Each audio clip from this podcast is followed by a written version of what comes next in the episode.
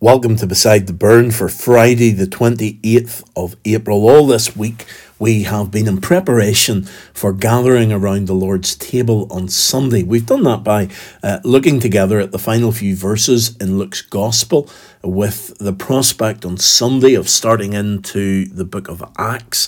And then next week, we're going to be uh, looking together at Acts and finding out what the Holy Spirit is doing after Jesus has left this earth.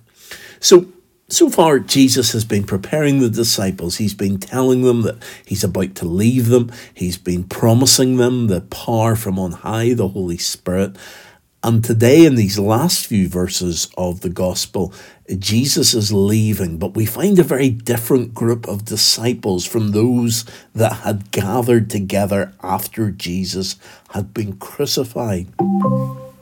We find that we have disciples that have understood what Jesus has said. We find disciples who are ready to wait until they receive the power.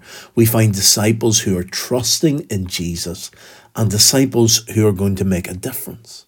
And as we head towards the Lord's table on Sunday, we want to come together as believers, as followers of Jesus Christ, who are fully trusting Him, who are assured that what He has said will come true, who are trusting Him completely with our lives.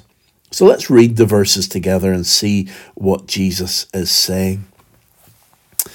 When Jesus had led them out to the vicinity of Bethany, he lifted up his hands and blessed them. While he was blessing them, he left them and was taken up into heaven.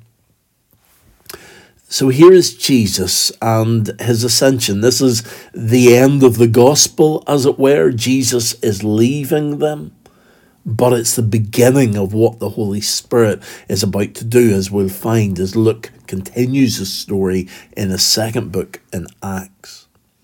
He his final act as he leaves his disciples is blessing them. Matthew tells us how he gives a great commission to go into all the world and baptize and teach and, and to tell, making disciples of all nations.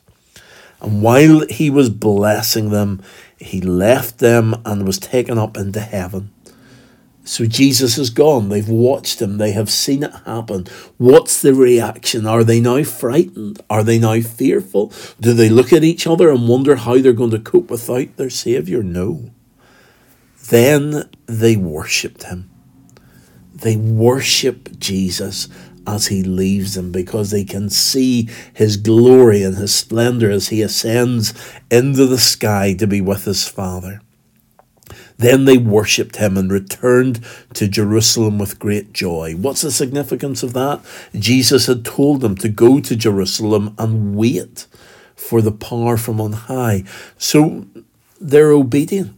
They're doing what Jesus has asked them to do. There's no um, conflict between them. Oh, what will we do now? Let's go back to fishing. Let's go and do this. Let's go and do that. No, they're doing what Jesus has instructed them to do.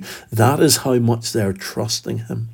And as we come to the table on Sunday, that's what we need to do as well. We need to obey what Jesus has called us to do. And they do all of this with great joy. Yes, there must have been sadness that Jesus had gone, but there was this joy that they'd had this extra time with him as his resurrection. And now they had seen his glory and they were prepared to live for him. They also knew that there was the prospect of seeing him again that he was going to send his power, but one day they would be with him and that they would see him face to face again. And that's a, a wonderful prospect that we have as well that Jesus is coming back again to take us to be with him. We will see him. We will see him face to face. We will meet with him. We will live with him for all eternity.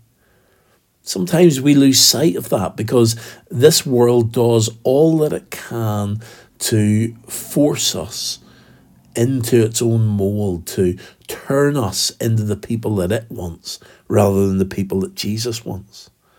And they stayed continually at the temple praising God. Jesus had told them to wait, so that is what they do. They stay at the temple. They wait in the place where they know God is, and they spend time in His presence. That's a, a great lesson for us in any time of uncertainty, in any time where we're not sure what's going to happen, that we go to where we know God is and we wait on Him and we stay there until He reveals Himself to us. So let's pray together. Heavenly Father, we worship you today just as the disciples did as they watched Jesus ascend into heaven. We worship you today, Lord, with great joy because you are alive. Jesus is alive. The Holy Spirit has come. And Lord, as these disciples witnessed Jesus rising from the dead and ascending into heaven. So, Lord, we long for the day when you will return and call us to be with you. Lord, we recognize that this world has rejected any hope in your return. But Lord, we know that you're coming. And therefore, we trust in you today. And whether that happens during our lifetime or later, we know that soon we will meet with you. So, Lord, we bring our prayers to you today. We ask, Lord, that as we come to the table on Sunday, that we would meet with you and that we would know your glory. And Lord, may your blessing be upon us. For we ask it all in Jesus' name. Amen.